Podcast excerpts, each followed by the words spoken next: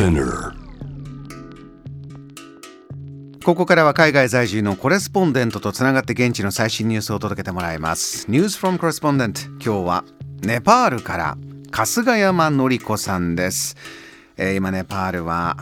夕方5時あたりでしょうかカトマンズの旅行会社ヒマラヤンアクティビティーズ代表春日山さんこんにちははい、こんにちは。よろしくお願いしますお願いします。えーネパールまず伺いたいんですけれどもネパールは今が新年なんだそうですねはい、そうなんですよ。えっ、とネパールではえー大陰太陽暦のビクラム暦という暦が公式に使われていまして、ええー、去るその前の4月14日が新年だったんですね。で、なんと2080年になりました。わお2080年の新年おめでとうございます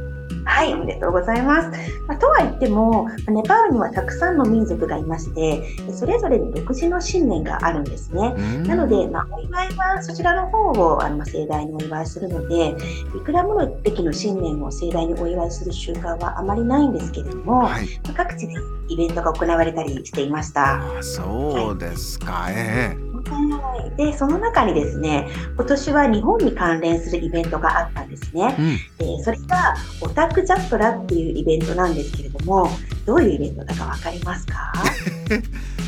オタクジャットラですか？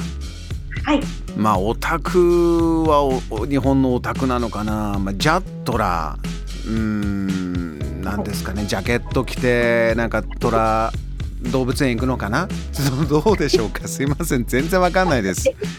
はい、あのそうですね、オタクはまさに日本語のオタクなんですね。で、ジャットラっていうのは祭りという意味がありまして、つまりまあオタク祭りっていう感じのイベントだったんですね。ズバリオタク祭り。そちらでどういう集まりですか？これははい、あのですね、ネパールでもまあ諸外国に漏れずに、まあ若者の間では日本のアニメが結構人気なんですね。えで、まあ、日本で日本でアニメ化されたものはほぼリアルタイムでネットを通じて見ることができて結構詳しい子が多いんです。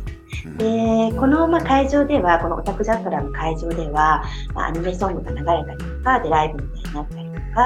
とかアニメのグッズが売られたりとかあとそんな感じで日本さながらに盛り上がったと聞いています。はああのコスプレとかもやっぱりあるんですか？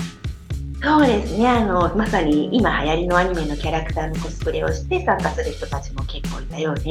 まあその完成度もかなり高かったそうです。へえ、ね、ネパールで例えばどんなアニメのキャラクター人気だったり皆さんコスプレやってるんです？そうですね、まあ、本当にまあ流行ってるものは何でもこっちでも流行ってる感じなんですけど例えば「まあ、鬼滅の刃」とかあとまあ「呪術廻戦」であるとかあと「ナルト」ちょっとあの昔ちょっと古いかもしれないです「ナルト」とかあと「ワンピース」とか、まあ、とにかく本当にいろいろ何でもみんな知ってるって感じですね。人気ですね。すごいですね。アニメの影響力嬉しいですよ。そうですね。あのー春日山さんあのーはい。実はねちょっと春日山さんのことを日本のねニュースで見かけました私ありがとうございます。春日山さんがお子さんに作った、まあ、ある食べ物がネパールですごく人気になっちゃったっていうねそんなニュースだったんですけれどもぜひあのここでも教えてくださいそのお話。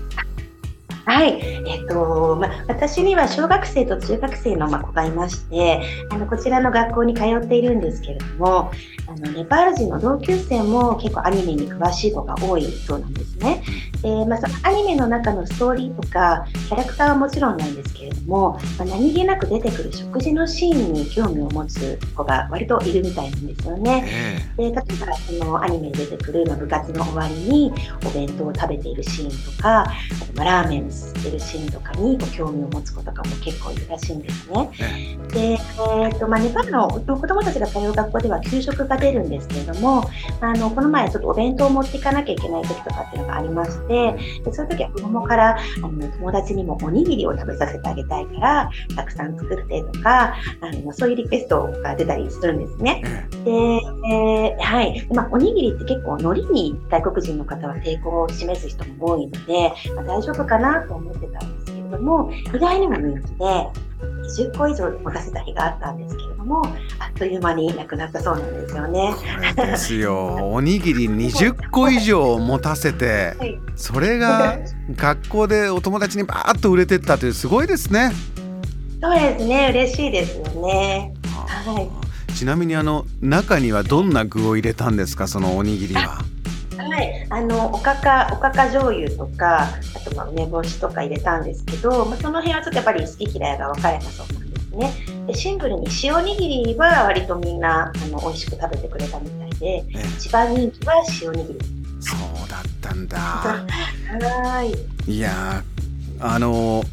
春日山さんあの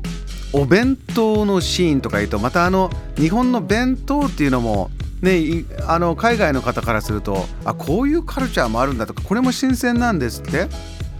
そうみたいですね。やっぱりこう、ね、ちっちゃなあの箱の中にご飯といろんな種類のおかずが詰まってるっていうのはやっぱり楽しくなるんでしょうね、きっと。それもご飯とおかず詰まったお弁当あの友達にちょっと見せてとかそういうこともあるんですか？そうですね。ちょっと見せたい見せたいから作ってみたいなことがよく子供からはい、言われたりします。あら、そのうちアニメのキャラ入れたキャラ弁とか、春日山さん、ね、気合入れて作ったりするんでしょうね。そしたらちょっと大変ですけどね、やってみたいと思います。アニメと弁当食事の文化は本当に国を超えてつなぎますね人と人をね、えー、春日山さん、本当に、えー、いいお話ありがとうございましたまたお願いしますはいありがとうございました。今夜はネパールのコレスポンデント春日山紀子さんにお話を伺いました。JAM The Planet